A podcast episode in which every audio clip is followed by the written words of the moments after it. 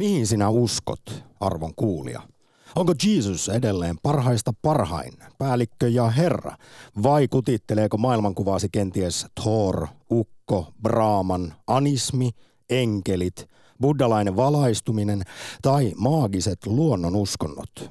Vai etkö usko mihinkään? Tänään aktissa puidaan, mihin Suomi uskoo ja miksei kristillinen Jumala maistu etenkään nuorille aikuisille. Studiossa kosmiset tähtipölystä muodostuneet pakanat, Korhonen ja Putkonen. Moi. Ylepuhe akti. Lähetä WhatsApp-viesti studioon 040 163 85 86 tai soita 020 690 001. Ylepuhe.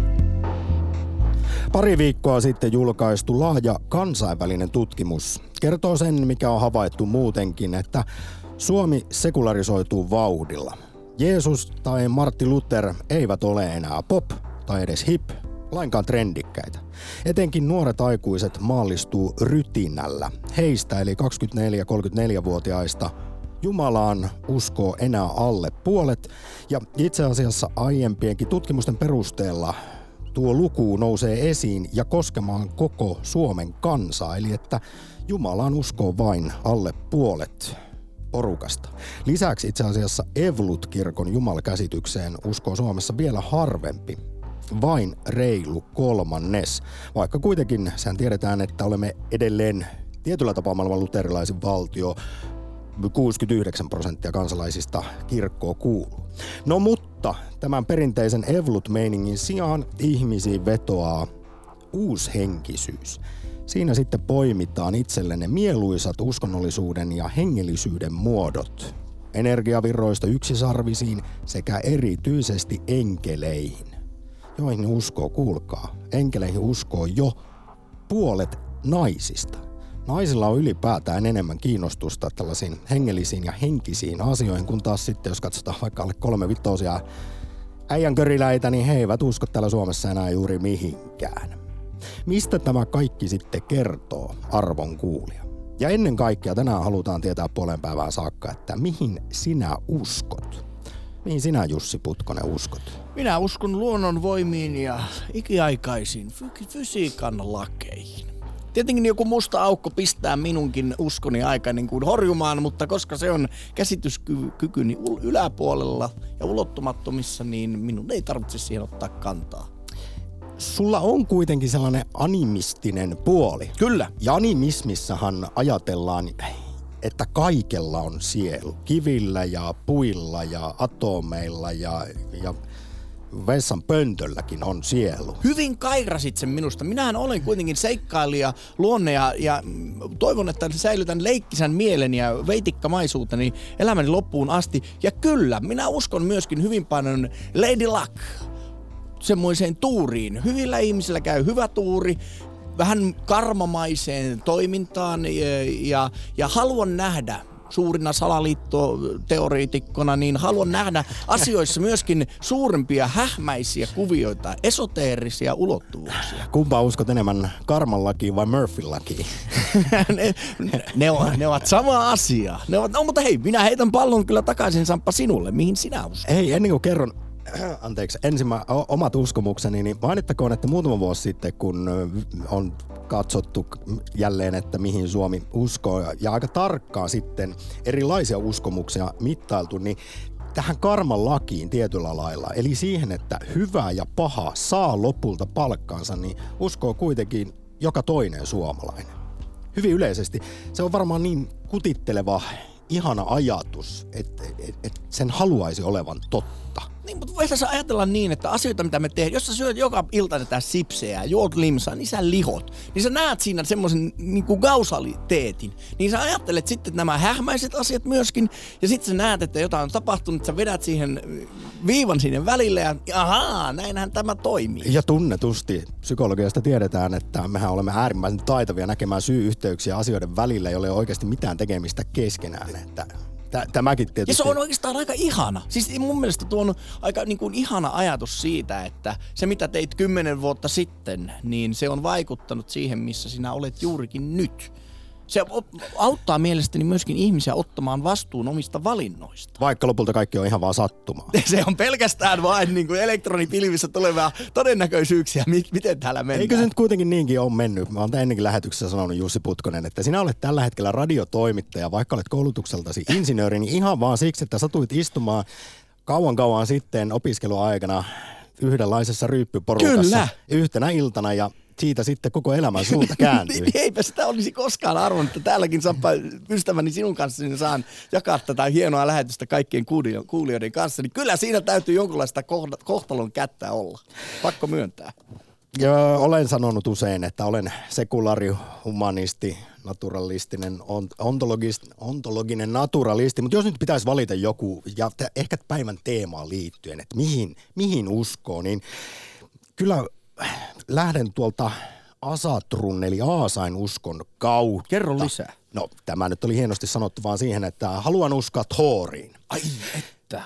Siis, Sodan ja myrskyn jumala. Ja kuukauden kuluttua, allehan siihen on aikaa, kun Thorin voimat jälleen nähdään, koska tässä hän kävi niin, että Ragnarökissä niin Hela eli Thorin sisko tuhosi Mjölnirin eli tämän Vasaran. Niin Ragnarök on siis tämän norjalaisen mytologian tämä viimeinen taista Harmageddon. Ja myös MCUn elokuva, kyllä, tämä kyllä. Thor, yksi parhaimmista muuten Marvel-universumin elokuvista, mutta siis siinä tosiaan Hela sitten tuhosta Mjölnirin, mutta sitten vuosi sitten Infinity Warissahan Thor kävi tekemässä Neutron tähden ytimessä uuden vielä paremman vasaran, tämä Stormbreakerin. Vielä paremman? Kyllä, ja se olisi itse asiassa voinut päihittääkin Thanosin juuri ennen kuin Thanos tuhosi puolet universumin olennoista, mutta kun hän ei osunut sillä saakelin Stormbreaker-kirveellä Thanosta päähän, niin Thanos kerkesi napsauttaa sormia ja näin ollen sitten puolet supersankareista ja kaikista maailman olioista mutta kuoli, mutta mä uskon vielä, että... semmoinen, joka menee aina oikeaan kohteeseen. Mä olen ymmärtänyt näin. Joo, hän, mutta hän tähtäs vaan vähän. Hän tähtäs rintaan eikä päähän. Ja kyllä tästä on netistä nuri, netissä nuristu viimeinen vuosi. Mutta tätä kautta luotan vielä tuon epäonnistumisenkin jälkeen, että Thor vielä hommat hoitaa tuossa, kun Endgame pärähtää – huhtikuussa end. Se on niinku sitten viimeistään viimeistään se lopullinen game. Mutta näin, paljastin siis oman uskovaisuuteni tässä. Nyt halutaan tietää, rakas kuulija, mihin sinä uskot? Uppoaks edelleen perus Evlut-kirkon opit? Onko kuitenkin Jeesus se kovin hemmo ja Herra ikinä ja se siellä sydämessä on ihanasti vai vetoaako sitten kenties Braaman, tämä hindulaisuuteen kuuluva maailmansielu tai buddhalainen filosofia, tai sitten tämä kovasti trendaava supermarkettiuskovaisuus. Tämä on sanottu esimerkiksi kirkon tutkimuskeskuksesta ja ehkä nyt enemmän voidaan puhua uushenkisyydestä, että se on aikamme merkki. Poimitaan siis kaikista mahdollisista hengellisyyden ja uskonnollisuuden muodoista sitten ne itselle sopivat, vähän niin kuin kirsikat kakun päältä ja siitä muodostetaan sitten tässä yksilöllisyyden ajassa juuri se itselle parhaimmalta maistuva uskonto tai henkisyyden cocktail. Ja äärimmäisen mielenkiintoista on se, että vaikka usko perinteiseen Jumalaan vähenee, niin enkeliusko on nyt, meillä on siis ihan enkelibuumi. 40 prosenttia kansasta enkeleihin uskoo ja etenkin naiset. Heistä joka toinen on varma, että jonkinmoinen suojelusenkeli siinä vierellä lentää. Vai lentääkö siinä kuitenkin sitten demonit tai se Thor vasaransa kanssa. Ylepuhe akti. Soita 020 690 001. Suomalaisten käsitykset uskonnollisuudesta ja henkisyydestä on muuttunut kovin paljon maallistumisen ja esimerkiksi individualismin kautta vuotta ja nyt juuri pari viikkoa sitten saatiin laaja kansainvälinen selvitys siitä, miten etenkin nuorten aikuisten suomalaisten uskonnollisuus on suuressa, suuressa murroksessa. Heistä alle puolet enää uskoo minkäänlaiseen Jumalaan. Toki haluamme puheluita 020690001, mutta myös WhatsApp-viestejä sekä Instagram ja Twitter ovat tulilla. Twitterissä kysytään tänään, että millainen Jeesus olisi nykypäivänä hipsteri, kommunisti, ekonomisti, self-help-guru ja kommunisti ja self-help-guru käyvät ykköstilasta kovaa kamppailua. 38 prosenttia kommunisti johtaa tällä hetkellä. Ja... mä veikkaan, Jeesusta äh, pidettäisiin ekonomistina, tämä vaihtoehto on pahnan Se pohjimmaisena. on pahana, mutta 8 prosenttia on sitä mieltä, että hän voisi ollakin näissä raha-asioissa hyvinkin fiksu. Wilhart kirjoittaa Twitterin seuraavaa. Uusi Jeesus voisi veljenä kautta siskona ainoan lapsen arvon alkuperäisestä suluissa, kenenköhän kanssa se Jumalan lapsen alun perin edes sai. Mielestäni tuo veljenä kautta siskona. Niin, miksi me olemme lukinneet Jeesuksen miehen muotoon, kun hän voisi olla myöskin naispuolinen? Tämä on myös, jos enkeliusko trendaa kovasti ja etenkin naisten keskuudessa Suomessa, niin myös tällainen siis mm, ajatus naisellisesta Jumalasta, se on sitä jotain nykypäivää, johon siis etenkin naissukupuoli, joka vetoaa heihin kovasti. Mainitaan nyt vielä, että jos tosiaan enkeleihin uskominen on hirvittävässä nosteessa, niin myös saatanaan uskominen. Vaikka edelleen siihen Evlut-kirkon jumalkäsitykseen uskominen on puolestaan kovassa laskussa. Yli kolmannes suomalaisista pitää Beelzebubin olemassaoloa hyvin todennäköisenä tai uskoo siihen vakaasti. No mutta eikö se nyt ole, että jos meillä on absoluuttista hyvää ja rakkautta, niin täytyy olla myöskin se pimeä puoli. No, mutta voitko sä uskoa on enkeleihin enkel- tai saatanaan uskomatta Jumalaan? Tämä on edelleen mielestäni mm. hieman e- e- paradoksaaliseltahan se kuulostaa. Otetaan yksi WhatsApp-viesti vai otanko me puhelua? Otetaanpa puhelu. Puheluituttava. Otetaan nimittäin Jouni, jon, jolla on ollut Jeesus sydämessä jo vuosikymmenet. Tervehdys. No terve. Hei, ota heti itse kantaa tähän nykytrendiin, että meillä on kova enkelibuumi, mutta sitten taas Evolut-kirkon jumalkäsitys tai usko ylipäätään luojaan kaikkivaltiaaseen, niin on, on kärsinyt kova inflaatio. No mun mielestä se on hyvin kuvastaa tätä nykytrendiä, että pyritään poimimaan rusinan pullasta ja muok- muokkaa jokaiseen se oma käsitys. Eli palaan tuohon, mitä äsken sanoit, että kysellään ihmisiltä, että minkälainen Jeesus oli, eikä, eikä kysytä sitten, äh, turvauduta siihen lähteeseen, minkä se raamatussa on antanut. Eli mulle hän ensisijaisesti nimenomaan on vapahtaja. Ja se, mitä sä sanoit, että voiko sitten uskoa niin kuin Jumalaan ilman, että niin kuin ei uskoisi näihin asioihin, mistä mainitaan saatanasta ja muista, niin raamatun Jumalaan ei tietysti oikein mun mielestä kyllä voi uskoa muuta kuin, että ottaa sen kokonaisuuteen, poimimatta niitä rusinoita. Eli näkee, mikä se raamatussa on. Ja mä omassa näkökulmassani tapaan paljon pakolaisia ja heillä, heille niin kuin se on käsittämätöntä tämä suomalainen juurettomuus ja tämä arvottomuus, koska heillä monellakin niin kuin tämmöisen henkimaailman läheisyys on niin kuin, ää, ihan omaperäisenä kokemuksena ja esimerkiksi vaikka sanat muuttuu, niin ää, Koranin, Koranin opetus näistä, mitä he kutsuu jin ja, ja mikä, mikä raamatussa on niin kuin omat kertomukset, niin ne käy yksilöitiin tästä, tästä tota, niin universumista, minkä Jumala luonut on. Äh, Jouni, kerro vielä, että mitä mieltä sitten olet tästä kehityksestä ja niin sanotusta supermarkettiuskovaisuudesta tai uushenkisyydestä, jossa nykyihminen, kuten sanoin, poimii rusinat pullassa, eli shoppailee itselleen semmoisen sopivan itselle maistuvan hengellisyyden koktailin. Siinä sitten katsotaan vähän, että mitä kaikki eri uskonnot ja vaikkapa New Age-ajatukset tarjoaa ja tehdään siitä sitten tällainen synteesi, jonka No muka, mulla- mukaan aletaan elää. Mun mielestä se on itsestäänselvyys, että jos rakentaa elämänsä illuusioiden varaan, niin tulee aika, jolloin ne kuplat puhkee. Ikään kuin hyppäisi lentokoneesta selkäreppu selässä ja ajattelisi, että siellä on laskuvarjo, vaikka ei olisikaan. Ää, Jouni, tässä vaiheessa suuri kiitos ensimmäisestä soitosta meidän uskontoaktiin, paitsi että Jussi Putkosella Joo. on jotain sanottavaa vielä.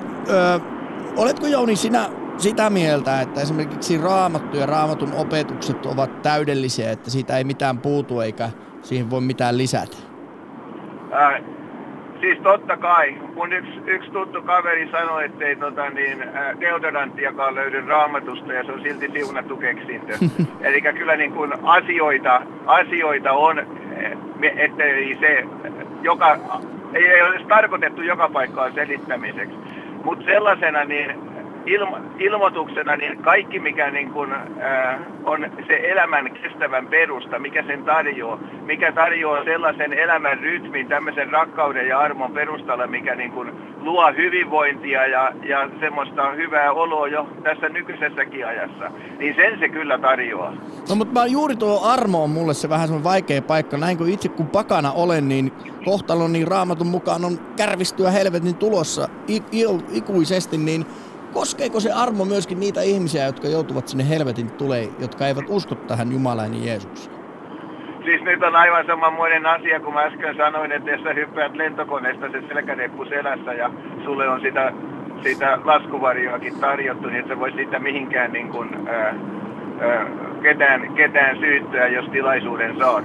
Mutta tuota, Tämä on siis, tämä armo tarkoittaa sitä, että kun puhutaan uskonnoista yleensä ja itse luoduista, niin on niin kuin tikapuita, millä ihminen niin kuin pyrkii ulottaa johonkin äh, tulevaan, johonkin parempaan, kun tavallaan se usko ja se armo niin kuin vapauttaa siitä yrittämisestä ja, ja antaa sen tietoisuuden, että mun, mun, vapautta, mun vapautukseksi kaikki on jo tehty. Tästä nyt vielä tuli sitten Jouni mieleen se, kun oliko vuonna 2013 Paavi Franciscus meni tokaisemaan jossain puheessaan, että myös antoi ymmärtää, että ateistitkin pääsisivät taivaaseen, niin siinä heti seuraavana päivänä kardinaalit ja Vatikaanin virallinen tiedottaja kovaan ääneen perui Paavin puheet, vaikka Paavin kai pitäisi olla erehtymätön ja totesi, että ei kyllä vain ja ainoastaan juuri katolisen kirkon opetuksiin uskova pääsee taivaaseen. Ja tästä muistaakseni silloin haastatteli jotakuta uskonnon tutkijaa ja totesi, että tämmöiset puheet olisivat kovin vaarallisia kirkolle. Että jos kaikki pelastuu, niin mihin sitä kirkkoakaan enää sitten tarvitaan? Minkälaisia Joo. ajatuksia tämä Jouni herättää? Tämmöiset... No, mä en ole kor- mä en oikeastaan mihinkään suuntaan semmoinen kauhean korkeakirkollinen ja, ja Vatikaaniin liittyvät kysymykset etenkin niin kuin pitäisi sinne Rooman suuntaan, suuntaan mutta, mun mutta, puolesta osoittaa, mutta esimerkiksi Evolut-kirkossa, että... Evolut-kirkossakin on tämä, ja siitä ei kuulemma mielellään oikein puhuta, että itse asiassa ainoastaan ne pelastuu, jotka uskovat juuri Evolut-kirkon mukaiseen Joo. jumalkäsitykseen ja niihin opetuksiin jos joku kirkko yrittää monopolisoida Jumalaa, niin, niin ää, silloin ollaan, ollaan niin kuin harhateilla. Sehän on luonnollista. Ja tämmöisiä ajatuksia niin varmasti, varmasti niin kuin on ihan joka suunnassa. On niitä, jotka, jotka niin kuin keskittyvät siihen, ää, siihen Jumalaan, siihen Jeesukseen, mitä Raamattu kertoo. Ja jotkut ovat sitten enempi niin kuin tämmöisiä mehenkisiä ja laittavat muuria sen asian ympärille, mikä heillä ei valtuuksia niitä ole laittaa. Vielä Jouni, kun tässä nyt päästiin vauhtiin, niin kysytään päivän pääteemaan liittyen, että miksei suomalaisten, varsinkaan nuorten aikuisten mielestä Jeesus ole laikkaan trendikäs, jos tällaista muotoilua nyt käytetään? Äh, ihmisen, se on niin kuin äh, tämä tietty oma, oma, oma itsekkyys, että etsitään sitä, mikä mulle sopii tässä ja nyt. Sitten tämä trendiajattelu, että koko ajan pitää tulla uutta ja mennä ja tarttua johonkin, johonkin tavallansa uuteen, niin ne pysyvät arvot eivät ylipäätänsä ole muodissa. Se on niin kuin tässä koko ajassa ja sitten se, että että tämä nykyinen rytmi niin kun pukkaa niin paljon kaikkea semmoista uutta virikettä ja uutta, uutta asiaa, että, että se tuota, se ottaa sen ajan. Ei ole enää sitä tilaisuutta pysähtyä ja kysyä, mitkä siihen omaan rauhaan loppuviimeksi sopii. Jouni, näihin sanoihin suuri kiitos ensimmäisestä soitosta päivä aktiin. Kiitos. Kiitos, kiitos ja kiitos radiopuheesta. Teillä on tosi hyvää ohjelmaa. Kiitos palautteesta. Yle Puhe, akti. Lähetä WhatsApp-viesti studioon 040 163 85 86 tai soita 020 690 001. Yle Puhe. Ihan samaa kuin mitä Jouni tuossa äsken pohdiskeli nykyajasta, niin on sanonut kirkon tutkimuskeskuksesta tutkija Jussi Sulbergkin aikanaan juuri, että tämmöinen nykyaikainen kansanusko, se on yksilökeskeistä ja se muodostetaan omaksumalla yksittäisiä ainesosia eri katsomusperinteistä sekä elämäntaito oppaista. WhatsApp-viesti. Edellisen soittajan kommenttiin rusinoiden poimise, poimise, poimimisesta voisi vastikkeeksi sanoa, että juuri nimenomaan raamattuun perustuvan uskonnon voi nähdä rusinoiden poimimisena, koska kyseinen kirja kat- katsomuksen perustana ei muodosta yhteneistä kokonaisuutta ilman merkittävää suodattamista. Näin meidän kuuntelimme siis kirjoittaa. Otetaan vielä toinen Einari Ulvilasta. Sielu elää monta elämää ja kehittyy aina paremmaksi, jos hän sen oivaltaa. Emme kulje täällä yksin. Kokeneemmat sielut ovat turna, turvanamme. Minulla on omakohtaisia kokemusta syntymästä ja kuolemasta. Uskonnot ovat tarinoita, johon uskotaan kuoleman pelon vuoksi. Omat tekemiset vaikuttavat, ulkoinen anteeksianto vie vastuun itseltä.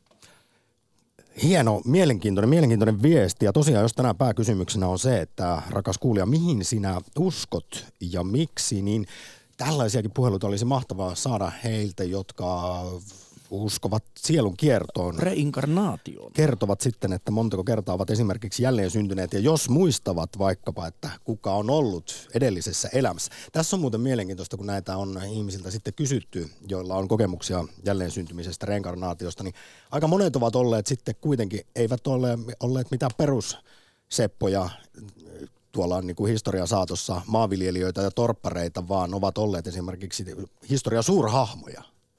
Mm se on jännä, että sen Sepon sijaan niin ollaan oltukin Napoleon. Ja kuinka monta kertaa pitää pyörähtää tuon sielun syntymän kautta, että pääsee sitten sinne nirvanaan?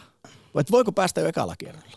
Jos on riittävän hurskas vai pitääkö niin muutaman kerran kuolla ennen kuin avautuu ne unelmien portit? Mutta jos sinäkin jossain määrin uskot siihen karman, karman lakiin, niin, niin eikö siinä nyt ensi, ensi, jos nyt Jussi teet vielä tuhmasti – tässä elon tiellä, niin sä oot joku sitti sontiainen seuraavaksi. Se voi olla. Mutta vaadin, että jos tämmöinen reinkarnaatio tapahtuu, niin siinä välissä kun on kuollut, niin tilikirjat katsotaan, että on mahdollisuus miettiä, että mitä seuraavalla kerralla, mitä jätän tekemättä ja mitä teen, että nousin noita portaita ylöspäin kohti sitä nirvanaa. Etten joudu vain itse arpomaan, että mikäköhän se muuten sitten oli.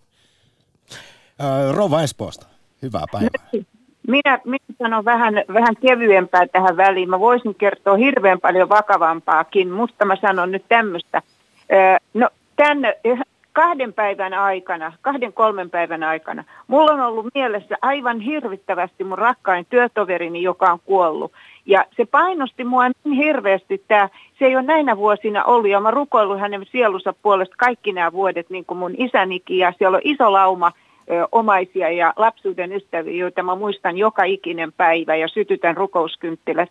Ja tota, mä en ole itse mikään kirkossa istuva, koska mä, me ei tiedetä, mitä on vastassa, mutta mä oon huomannut sen, että osa näistä, jotka on kuollut, niin ne todella ö, ottavat joltain tasolta meihin yhteyttä. Ja tämä oli niin voimakasta, että mä soitin hänen tyttärellensä ja kysy, mä en ole puhunut hänen tyttärensä kanssa niin kuin vuosi, vuosikausiin.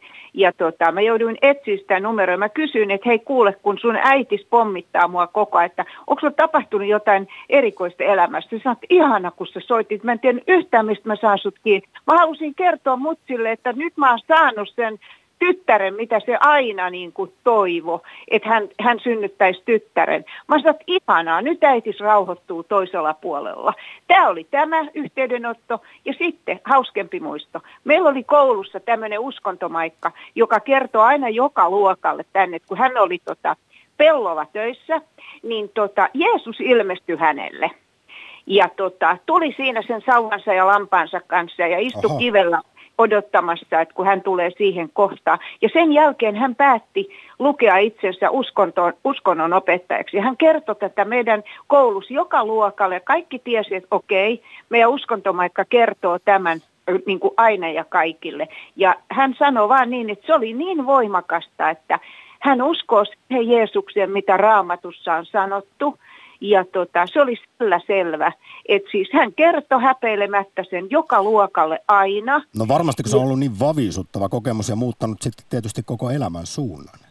On. Ja, tota, ja ihan täysin niin kuin tällaista.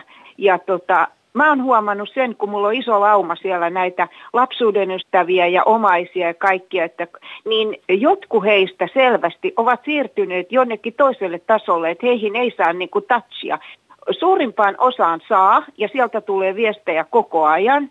Että esimerkiksi mun isäni jeesaa omaisia ja minua joka kerta, kun mä pyydän apua, ja se tulee siis 10 sekunnissa se apu. Että jos mä oon hukannut avaimeni ja mä sanon, että hei Faija, mihin mä oon pannut ne, niin se on 10 sekuntia, niin Faija, Faija tota, auttaa. Ja eilen tapahtui kaupassa tämmöinen juttu. Mä oon itsekin näkijä, niin tota, mies, joka tuo siis semmoisessa häkissä kaiken maailman tiedät, että se kauppaa näitä leivonnaisia ynnä muuta, niin yhtäkkiä se syöksyy kauppaan ja sanoo, että Herran Jumala, hän on hukannut tuota sen, sen renkaan, missä on kaikki nämä avaimet. Että missä perkeleessä nämä on. No nämä pojat, ketkä tietää, että mä näen, niin ne sitten juoksi mun perään. Mä olin menossa ulos ovesta. Niin. Sanoin, että hei, nyt tämä nyt tää, tota, meidän kuski on hukannut avaimensa, että näetkö, missä ne on. Samassa mä pyysin mun faijalta ja mä, mulle näytettiin, missä ne on. Mä sanoin, että hei, sulla on työkalupakki sun autossa. Ne avaimet on siellä. Me kattoo. Se meni, ne oli siellä. Eli henkimaailma auttaa meitä. Niin, niin ja tässä nyt tarkennettakoon, että, että isäsi on edes mennyt, mutta hän Kyllä. sitten auttaa sinua juuri henkimaailmasta. Ja tosiaan olet Rova Esposta ennenkin kertonut näkijän lahjoistasi ja siitä, että olet saanut yhteydenottoja tuon puoleisesta. Mutta, mutta uskotko sinä, kun jos sanoin, että joka toinen suomalaisnainen tutkimusten mukaan jo uskoo enkeleihin esimerkiksi ja sitten taas joka kolmas suomalainen saatanaan? Vaikka semmoinen perinteinen usko kristilliseen Jumalaan on kovasti romahtanut, niin, niin onko sinulla minkälainen suhde näihin asioihin? Tota, se meidän uskonnonmaikka sanoi niin, että enkelit on täällä niin kuin, miksi niitä kutsuisi, niin kuin, ne on vähän niin kuin toimistoapulaisina, tiedät sä, että ne, ne on tässä niin kuin välitilassa – että tota, niitä, ne, on, ne on hyviä kuolleita sieluja, parannuksen tehneet, jotka on saaneet sitten armon ryhtyä enkeleiksi, ja niiden tehtävät on toisella puolella on todellakin auttaa meitä. Et jos joku on havainnut enkelin tai uskoo syvästi enkeleihin tai on saanut sellaista vinkkiä sieltä, niin kannattaa rukoilla näitä enkeleitä. Se käy heille oikein hyvin. Mutta esimerkiksi mun äitini pyytää mun faijalta apua, faija on kuollut, ja tota, ö, mun tätini. Ja tota, eli, eli sieltä tulee kyllä jostain kumman syystä, että niitä on niitä voimakkaampia. Ja sitten mm. mä tiedän pari mun lapsuuden kaveri, jotka, joihin ei saa mitään touchia. Mä rukoilen silti heidän puolesta, meillä oli niin ihanaa lapsena, niin tota, mä kuulin yhdestä kundista, että hänen poikansa oli saanut pojan, joka oli aivan samannäköinen kuin tämä hänen isänsä. Ja tota, silloin mä mielessäni ajattelin, että okei, hän on saanut palata tämän pojan oman poikansa niin kuin ruumiiseen, omana, tämä sielu on tullut takaisin siihen sukuun. Ja tätähän, tätähän monessa paikassa uskotaan, että me saadaan, ei kaikki, mutta jotkut saa syntyä takaisinpäin. Niin kuin tällä lailla, että jos ne hirveästi kaipaa sukuansa ja jos heitä hirveästi kaivataan siellä, niin ei ne nyt viitti istua siellä pilven päällä. Niin eli sä uskot myös Rova Esposta siis jälleen syntymiseen, renkarnaation, sielun kiertoon? No siitä on ollut aika paljon siis näyttöä kyllä siis ö, parikin kertaa siis ihan tämmöistä, tämmöistä tota, että voi itse sanoa, että on, että en, en ihan, en, en mene niin kuin ihan tähän, mutta siinä, siinä on pakko olla jotain tällaista, kun saa armon syntyä tänne uudestaan, niin kuin mä just selitin, tämmöinen, joka... Mutta miten, miten sitten, toimiiko tässä sillä lailla karmanlaki, kuten tuolla Itämaissa ajatellaan niin. reinkarnaatiosta, että jos sitten elää moraalittoman, huonon, törkeän elämän, on oikein paha ihminen, niin sitten syntyy jonain sittisontiaisena tänne maan päälle seuraavalla, seuraavassa elämässä? Sanotaan näin, että voi syntyä sellaisiin oloihin, joissa on aivan hirveätä. Niin kuin nyt ollaan lehdistä ja muualta nähty näitä, että miten, minkälaisissa oloissa köyhiä lapsia tai tuommoiselle tuommoiselle tsunami-alueelle, köyhään perheeseen ja saa kuolla huonoissa oloissa ja joutuu kärsimään näkemään, että miten sukulaiset kuolee, miten itse kuolee. Niin tämmöinen, näin myöskin uskotaan, että annetaan sitten pahalle ihmiselle tällainen lyhyt hirveä elämä palkaksi. Ai ja, ja toi on kyllä todella jotenkin kuulostaa karmealta ajatukselta se, että nämä ihmiset, jotka sitten syntyvät huonoihin oloihin ja kärsivät vaikkapa luonnonmullistuksista tai mistä tahansa Joo. tragedioista, että he olisivat sitten jollain lailla syyllisiä siihen omaan kohtaloonsa, että olisivat muka tehneet edellisessä elämässään jotain pahaa? Meillä asuu sieltä päin olevia ihmisiä täällä Suomessa, jotka on opiskellut ja puhuvat täyttä suomea ja muuta, niin he, heistä suurin osa uskoo juuri näin päin. Mitenkä on, rouva, kun sinulle on annettu tuon näkijän lahjan, niin mitä jos alkaisi sinne sinunkin takapiholle ilmestyä ihmisiä, jotka ovat sitä mieltä, että sinä olet heidän johdattajansa, jotka olisivat sitä mieltä, että sinä viet luvatun kansan kohti suurempaa hyvää, niin miltä se sinusta tuntuu? Että sinusta tulisi espoolainen guru. Tuota, tällä lailla muhun ei ole koskaan suhtauduttu. Kaikki on tiennyt siis, mä oon kymmenenvuotiaasta asti nähnyt ja nähnyt oikein. Mun isoäitini näki, mun isäni näki. Eli, eli tota, kaikki tietää, mutta sen takia, niin kuin mä just kauppa esimerkiksi, ei ne pidä sitä yhtään minä, kun on niin tottunut siihen, että mut voi aina kysyä ja mut tulee heti apu. Enkä minä ota tästä maallista maksua, kuten jotkut näkijät. Ja mun isoäitini mm. sanoi, että tämä on lahja ja tämä on annettu niin kuin, tämä on armolahja ja tämä on tarkoitettu muiden ihmisten hyväksi. Ja ainoa, mitä sinä siitä saat, on hyvä mieli, kun sä pystyt auttamaan muita. Toi on kyllä Eero aivan loistava altruistinen suhtautuminen ja nö, niin kuin käsittelet nöyrästi tätä lahjaa, etkä lähde perustamaan jotain kulttia esimerkiksi. Sitten, mutta nyt, nyt suuri kiitos osallistumisesta Aktiin. Jep, heippa. Morjes. Ylepuhe akti. Lähetä WhatsApp-viesti studioon 040 163 85 86 tai soita 020 690 001. Ylepuhe.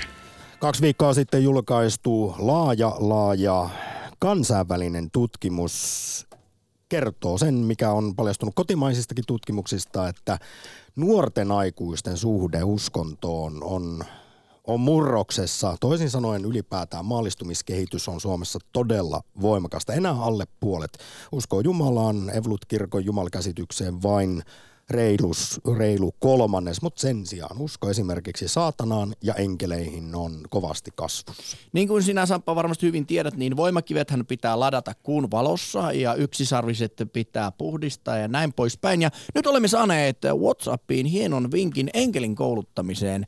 Kesä tulee ja tiet sulaa, älkää kukaan ajako kovempaa, kovempaa kuin mitä enkelisi pystyy lentämään. Tosin enkeleitäkin voi treenata. Sitten, Liikenteeseen malttia, suosittelen. Sitten otamme puhelun oletettavasti Pohjanmaalta. Vain, täällä on Aki. Hei, Aki. Tervehdys Aki. No tuota, armoa ja rauhaa kaikille. Kiitos, Jeesus. kiitos. Jeesuksessa. Kiitos. Kiitos rakkaat Jeesuksessa. Ja varmaan moni muukin on hyvin kiitollinen. Voi ainakin olla. Hei kuule Aki, semmoista niin. heti kysymään, että minkälainen sinun mielestäsi olisi nykyaikainen Jeesus? Vähän tuunataan sieltä parin tuhannen vuoden takaa. Niin Jeesus, Jeesus on vanhaikainen Jeesus. Jeesus on uusi, rakkaus on, Jeesus, rakkaus on sekä uusi että vanha. Aina käy, ainakin minulle. Minulle kelepaa. no, se, on, se on ihan, ihan mahtava. Lähinnä, lähinnä tuossa, kun Jussi ke- kehitti tämän meidän Twitter-kysymyksen, että jos olisi se toinen tuleminen, ja tässä nyt ei lähdetä siihen, että tulisi maailmanloppu, mutta että millainen hän olisi, kun hän... Tuhanteen vuoteen. Niin, mutta että jos hän kävelisi täällä joukossamme, niin hänenhän pitäisi silloinkin aikanaan 2000 vuotta sitten oli osa sitä yhteiskuntaa, niin olisiko hän sitten ehkä enemmän hipsteri tai kommunisti tai kapitalisti vai? Kaikilla on kuva Jeesuksesta, mutta se ei ole välttämättä oikea kuva. Mutta mä haluaisin toivottaa niin rakkaudellisesti kaikille ihanaa. Minä haluaisin niin toivottaa. Olisi sellainen, tehkää tekin rakkaat parannus, jos siihen vielä on aikaa. Minä toivotan pelastusta Jeesuksessa uudesti, uudesti syntymisessä elämäksi toivotaan, jos ei ole vielä tarvetta ja aikaa. Kiitos Aki, tämä lämmittää. Kiitos. Hei kerro vielä, kun, kun Jeesus on sydämessäsi, mutta suomalaiset eroavat kirkosta ja eivät usko Jumalaa, niin mitä kansankirkon pitäisi tehdä, jotta siitä tulisi jälleen suosittu nimensä mukaisesti kansankir- kansankirkko? Ei mitään nöyristelyjä, julistaa evankeliumia oikein vahvasti jopa luterilaisessa kirkossa ja sitten tekee opetuslapsia ja oikein voimallisesti ja ihmeet ja merkit ja tunnusteot näkyy ja paljon kirkkautta, runsaasti kirkkautta, kaikki täynnä pyhähenkeä, on pyhän hengen kanssa ja pyhän hengen tulikasta ja runsaasti kirkkautta ja voimaa. No niin, näillä keinoilla oh, sitten jälleen saadaan kirkko kukoistamaan. Oliko enkeleistä? Niin, minkälainen mielipide sinulla on näistä enkeleistä? Enkeleistä tosiaan, niin hän on Herran enkeli, on Jeesus on Herran enkeli esiolevainen jo vanhan liiton aikana ja aikaisemmin. Ja hän on rakkaudellinen, Jeesus on tosi Jumala ja tosi ihminen ilman syntiä ja siksi hänen uhrinsa kelepaa meidän edestämme silloin, kun on etsikkoaika. Kun Jumala kutsuu ihanasti, Isä Jumala vetää Jeesuksen tykö, niin silloin on mahdollisuus pelastua etsikkoaikana. Niin oletko sitä mieltä siis, että Jeesus oli enkeli?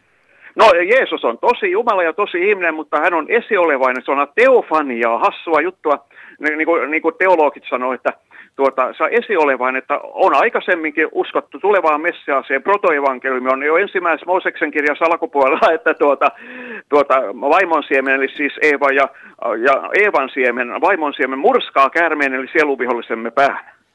No, no niin, Ihan. nyt meti niin syvälle jo teologiaan, Ihan, että... Ihanaa, valtavaa. Ei kaikki ymmärrä, mutta... Ei ymmärrä. Myönnän. ymmärtää. Ottaa vaan Jeesuksen vastaan ja pelastuu, vaikka ei niin ymmärtäisikään. Tähän loppu kaneettiin. Kiitos herralle eli Akille Pohjanmaalle. Ylepuhe akti. Lähetä WhatsApp-viesti studioon 040 163 85 86 tai soita 020 690 001. Yle Puhe. Olipa pitkästä aikaa väkevää, mutta piristävää julistusta. Täytyy kyllä sanoa, että jos minä kitettäisin tuon Akin ajatuksen, niin hän oli kyllä sitä mieltä, että kirkon pitäisi painaa kaasupohjaan. Lopettaa kaikki semmoiset niin höpötykset ja suuressa kirkkaudessa ja valossa ei myötä, kun lyödään la, la, medal to the pedal, niin kuin sanotaan, ja lisää vaan hönkää pönttöön, niin sillä se tulee. Joo, paitsi että kun siellä kirkossakin on paljon nyt tietysti vähän sisäisiä ristiriitoja, kuten sitten evankelis-luterilaistenkin keskuudessa siitä, että mikä se kirkon rooli on ja miten siellä pitäisi ajatella. Ihan eilenhän muun muassa kerrottiin tästä Itä-Suomen yliopiston tutkimuksesta, jonka mukaan enemmistö jo papeista vihkisi sateenkaaripareja, jos vain kirkko sen sallisi. Mutta sitten taas joka neljäs suomalaispappi Evolut kirkossa kertoo, että on joutunut tämän näkemyksensä takia kokemaan esimerkiksi syrjintää ja painostusta. Itse asiassa voi muuten olla, että myös siitä toisenlaista vastakkaista näkökulmasta niin on tullut myös sitten runtua. Eli, eli jos kirkko ei ole kovin yhtenäinen ja on tällaisia, miten sitä nyt sanotaan, teologisia näkemyseroja, niin kyllähän se naispappeus silloin 80-luvullakin oli kova ja, ja, ja käsittääkseni siellä edelleen jonkun verran kipuillaan, mutta vaikka virallisen linjan mukaan naiset voivat toimia pappeina siinä missä miehetkin. Otetaan yksi nopea WhatsApp-viesti ennen seuraavaa soittajaa. Tämä Aki Pohjanmaalta on kyllä huippu. Mukavaa elämää hälle. Kiitos viesti. Kiitos ja, ja kyllä jotenkin tuli semmoinen fiilis, että vaikka pakana olenkin, niin sain semmoista jotain armoa ja siunausta. On ja, tunt- ja aina on hieno kuunnella, kun ihmisellä on tunteen paloa. Siinä on tyyliä. Sitten kuunnellaan minkälaista tunteen paloa tai maailman kuvaa tulee Etelä-Suomesta Aimolta. Hyvää päivää. Terve. Päivää, päivää. Mihin sinä, mihin sinä Ol, Olenko minä Aimo lähetyksessä? Sinä olet nyt suorassa lähetyksessä. Mihin Aimo Hyvä. sinä uskot? Minä lyhyesti kerron. Minun isä oli ateisti, äitini oli uskova. Olen kahden lapsi, kahdeksan lapsisesta perheestä. Ja isä sairastui va- vakavaan, kammottavaan sairauteen ja hän halusi, halusi kuolla kotiin – ja hoidin häntä sitten veljeni kanssa ihan ne loput ajat ja sairaanhoitajien toimeksiannosta vielä siellä. Ja hän halusi elää meidän kanssa ne viimeiset hetket. Olin hänen kanssaan kuolin hetkellä kymmenen minuuttia täältä ajasta siirtymishetkellä. Minun oli aika yöllä kolmen aikaa olla hänen kanssaan ja hän oli tuommoinen 340 kiloinen luuranko enää, ja, mutta järjellisesti oli vielä täysin elävä. Ja sitten hän sanoi mulle, että ei mun oma ateistisuus riittänyt. Minä tarvitsin sitä äitin uskoa, normaalia uskoa elämään. Minulta loppui omat voimat. Hän oli hyvin älykäs ihminen. No ei siinä mitään. Hän sitten sanoi, että nyt minä lähden. Nyt minä lähden sinne maahan, johon häntä on kutsuttu. Hän oli ehtoollisen nauttinut ja sanoi, että asiat on selvät. Ja tule sinä Aimo perässä. Minä lähden sinne ja minä näin Mä kerron tässä nyt avoin, siksi soitan. Mä näin taivaan ja helveti. Oho. Mä näin taivaan ja helvetin ja se on niin kirkas 68 vuonna tapahtunut asia. Soitan sen takia, että maailmassa on uskoa, maailmassa on todellisuutta. Minä nuorena 22-vuotiaana miehenä näin. Mä näin taivaan avoinna, isä lähti oikealle puolelle valkeuden ja kirkkauden maahan. Häntä tultiin vastaan valkeissa vaatteissa ja vasen puoli oli synkkä, musta yö. Ja vastaus oli minulle isältä, älä jää välille, tule poika perässä. Miten sinä olet sitten Aimo tämän vaviusuttavan kokemuksen jälkeen, niin miten se muutti sinun elämää ja miten olet isäsi oppeja sitten noudattanut omassa elämässäsi? Kyllä sä oot sulonen kysymään. Minä noudatin sitä ja, ja tota, olin viisi vuotta opiskelutilanteessa syvässä ajatuksen melskeessä, mitä se tarkoittaa, mitä se oikein tarkoittaa. Ja minä vastasin ja mä kohtasin, nyt minä kerron hyvin henkilökohtaista. Olin jouluaamuna Martti Simojoki Saaras ja mä kohtasin sen, mitä mä etsin. Ja mä sain vastauksen Jeesuslapsesta. Ja se on pitänyt tähän päivään saakka ja se on ohjannut mun elämän, kun sä kysyit. Ja ei ole epäselvän epäselvää, etteikö me eletä tarkan, tarkan sihdin alla täällä. Se on se opetus. Se on se opetus. Se on vahvistanut minua. Ja olen satoja ja satoja hädässä olevia ihmisiä auttanut. Ja, ja lähden aina, kun hätä tulee suureksi. Aimo, tämä oli koskettava puhelu. Minä kiitän sinua suuresti, että kerroit tästä sel- Kerroin sen takia, että me ei eletä asiasta. Rakas veli, vei sinäkään, joka sanoo, että helvetin tulessa palaa. Ei, ei me ja siellä tarvi kärvi. ei todella tarvitse kärventyä. Meillä on kyllä omat paikat. Hei Aimo, tästä aikanaan kyselin joltain raamatun tutkijalta tuolta yliopistomiehiltä, että mikä se on sitten tarkalleen ottaa itse asiassa kristillisessä perinteessä tämä helvetti-käsitys, niin siitä kai on, mä oon ymmärtänyt niin, että tämä on syntynyt vasta paljon myöhemmin ajatus niistä, niistä helvetin liekeistä, että se olisi semmoinen tulipätsi, että oikeasti se vaan menee niin, että – tämä on siis jonkinnäköinen tulkinta, että on olemassa taivas ja sitten he, jotka eivät usko oikein niin. Jeesukseen, niin. niin he vaan joutuvat tämmöiseen tiedottomaan tilaan, että se kadotus ei olisi kuitenkaan sitä semmoista tulta ja tappuraa. Niin miten ei sinä se ole, se on henkinen poltto. Mutta nyt mä tähän pikkusen anetootin annan sulle Joo. ja tälle kansalle, joka kuuntelee. Paavali aikanaan, hän tapatti kristittyjä, hän vainos kristittyjä ja se pysähdytettiin Tamaskon tiellä. Ja sitten sanottiin, Saul, Saul, miksi sinä vainoat minua? Ja tämä on minulle suuri opetus. Ja Paavali joutui niitä tapettuja sukulaisia, ystäviä. Hän laittoi, Jumala laittoi pelastamaan ne. Ja hän oli siellä, hän sanoi, että kolme kertaa rukoili, poista tämä ahdinko minusta tämä, kun hän tappoi niitä tavallisia ihmisiä, tapatti niitä, käytti järkeään ja älyään siihen niin se sanoi sille näin, ja minä olen lukenut sen näin omissa ajatuksissani, hän ei päässyt koskaan irti niistä tapetuista sieluista, vaikka sielu pelastui. Niin, ne jäivät sitten piinaamaan. Ne Nyt kuule, Aimo... ne piinas häntä, ja ne piinas häntä hirvittävästi. Se monta kertaa rukoili irti niitä, ei ne lähe. Mutta pelastus oli hänellä. Aimo. Hän oli siellä omiensa luona, siellä kuule. Niin mä voin kuvitella, mitä Paavali pappa on miettinyt.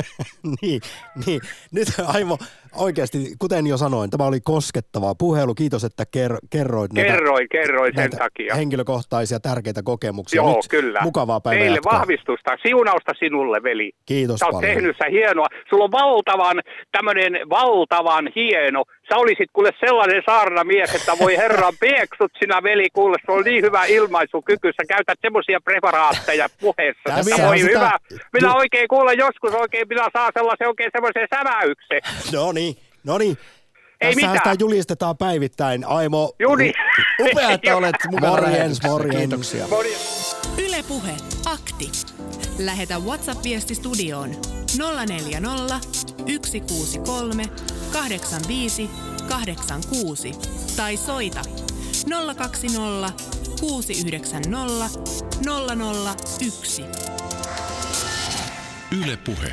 oli niin Mahtava, väkevä ja ihana puheenvuoro aamulla, että en mä enää muista, mitä meinasin sanoa. Otapa Jussi pari viestiä sitten vielä lisää puheluita. Jos mietitte, että minkä värinen on paloauto ja näkisitte Julista ja Korhosen naaman nyt, niin se olisi kyllä. Siinä voi melkein makkaraa paistaa, kun posket helottaa. Viesti. En usko, että on Jumala tai Jumalia ei myöskään enkeleitä ole. Tiedän, että on oikein pyrkiä vähentämään kaikkien kärsimystä. Tiedän kärsimyksestä on mahdollista vapautua. Ei ole helvettiä, johon joutuu pahojen tekojen takia.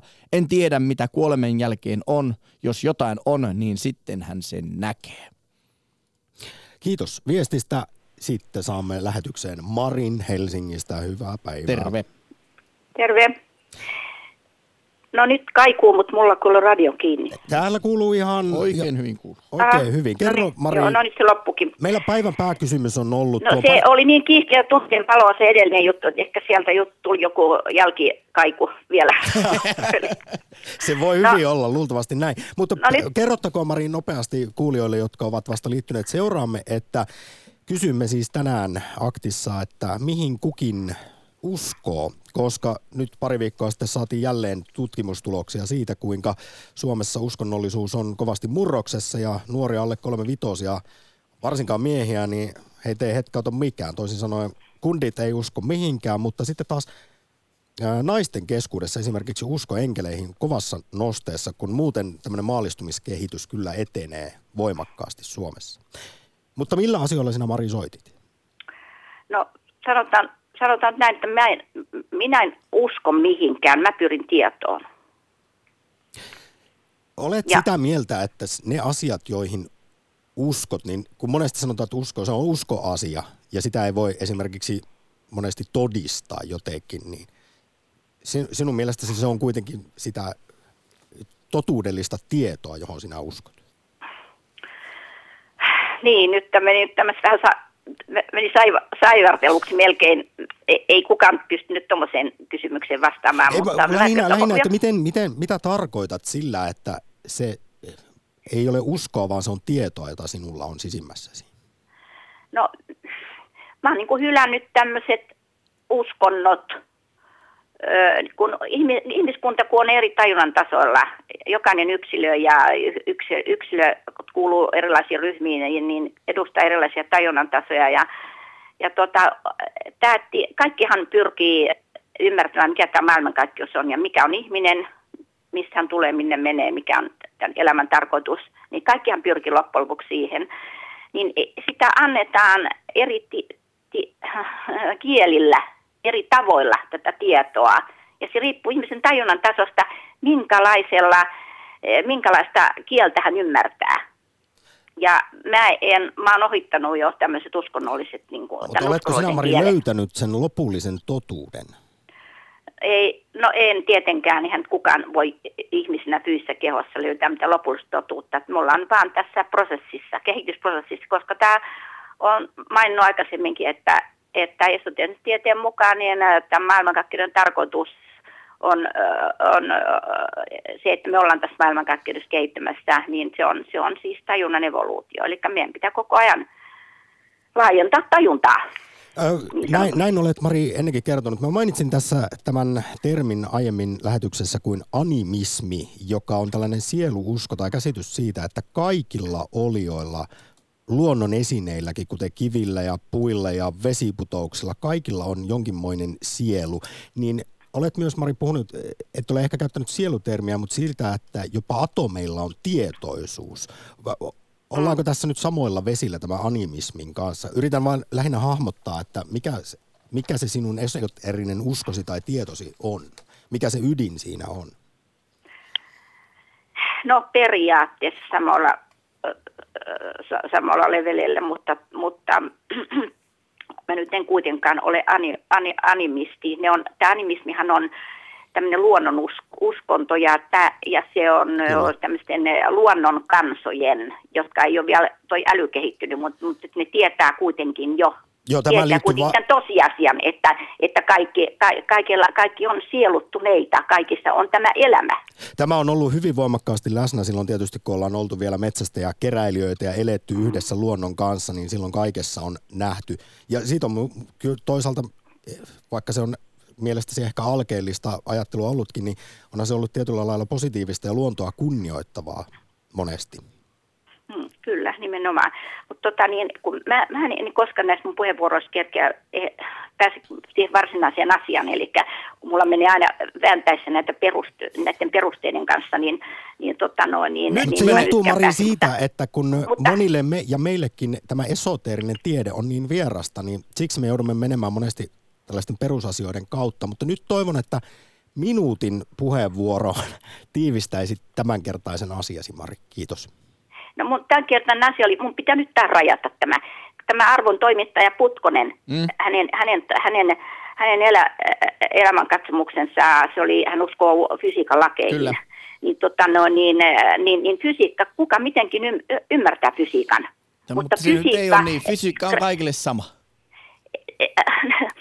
Toiminnaltaan, mutta mitä se loppujen lopuksi on? Sehän tulee fysiikka, sehän tulee kreikan kielestä fyysi, joka tarkoittaa luontoa. Kyllä. Ja materialistinen tiede, tämä meidän materialistinen tiede on typistänyt tämän luonnon vain aineeksi ja vielä fyysiseksi aineeksi. No onhan Mutta meillä nyt energiaakin. Onhan meillä partikkeleja, joilla ei ole massaa, mutta niillä on kuitenkin energiaa. Joo, mutta se, se liittyy nyt tietysti tähän, mutta se on, se on no mä en voi enää tänne energiatasolle, te kun tässä joku 30 sekuntia aikaa, mutta, mutta, mutta esoterinen tiede, tieteen mukaan tämä alkuperäinen, alku, nämä Kreikan korkeakulttuurin edustajat, niin luo, tämä fysiikka, fysikos, tai siis fyysisluonto, niin tarkoitti sekä fyysistä ainetta että metafyysistä ainetta ja ole, olemusta. Sekä fyysistä puolta että metafyysistä puolta tästä maailmankaikkeudesta. Se oli kokonaisuus. Se on, se on avaruuden synonyymi.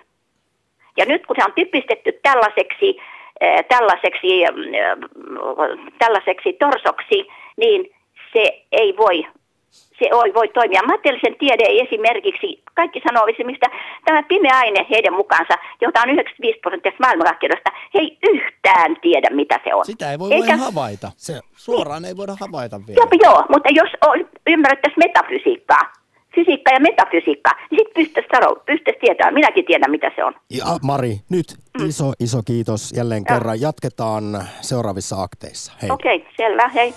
Yle Puhe. Akti. Arkisin kello 11. Yle Puhe. Ota Jussi ihan lyhyt viesti, sitten kuunnellaan vielä Kirkon tutkimuskeskuksen johtaja Hanna Salamäkeä tästä nuorten aikuisten nykyuskomuksista. Otetaan meidän Twitter-fiidistä yksi, yksi Nopea, nopea, viesti. nopea. Öö, se olisi kyllä hienoa, jos välillä näkisi aktista videostream suoraan studiosta. Minä laitan Twitteriin yhden kuvan, miten täällä ollaan. Nyt ääneen Kirkon tutkimuskeskuksesta Hanna Salomäki puhuu nuorten uskomuksista. Tämä ikäryhmä on tosiaan semmoinen, mikä hyvin voimakkaasti näkyy meillä tosi monissa tutkimuksissa. Että no, isoissa linjoissa se tarkoittaa sitä, että se uskontoon kiinnittyminen on vähentynyt. Eli maalistumisesta on kysymys. Nuoremmat ikäluokat on tosi paljon passiivisempia uskonnon suhteen. He eivät jaa niitä kirkon tai uskontojen uskomuksia. Ja he eivät, heidän niin kuin arkielämässään se uskonto ei näy juuri millään tavalla. Että he on niin kuin etääntynyt siitä.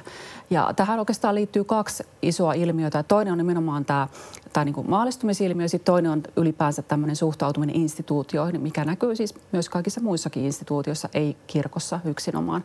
Eli otetaan etäisyyttä semmoisiin ikään kuin järjestäytyneisiin instituutioihin ja, ja se suuntautuu siihen yksilölliselle puolelle. Eli ha- halutaan niin kuin itse valita, että mitä se mitä siihen omaan uskonnolliseen kenttään kuuluu. No jos niin kun ollaan kuitenkin jossain määrin henkisiä, mutta sitten se uskonnollinen etsintä ei suuntaudu sinne ehkä luterilaiseen kirkkoon, niin minkälaisiin asioihin sitten uskotaan ja minne se suuntautuu? No tässä on hyvinkin monenlaisia tämmöisiä, voi sanoa niin tämmöisiä kansanomaisia uskomuksia. Että jos me ajatellaan vaikka nuoria naisia, niin esimerkiksi tämä enkelipuumi on ilmiönä tämmöinen tosi yleinen, että, että kiehtoo niin se maailma, missä voi sitten jollakin lailla itse tietyllä lailla ehkä koetaan, että ehkä enemmän niin kuin rakentaa sitä oman uskonnon tämmöistä palettia, että ottaa siihen osia niin kuin kirkon uskomuksista, sitten ottaa niitä jotain, hylätä jotkut, mi- mistä ei ole kiinnostunut tai mitä ajatuksia jaa, ja sitten taas ottaa jotain omia niin kuin muista uskomuksista, vaikka itämaista uskomuksista, jälleen syntymisoppi, tämän tyyppisiä, tai sitten esimerkiksi tämä e- tosiaan niin kuin mainittu enkeli, teemaan liittyvät ajatukset on, on hyvinkin yleisiä. Et siinä on tosi iso kirjo erilaisia ajatuksia ja se on tämmöinen kooste. Tämä oli Akti.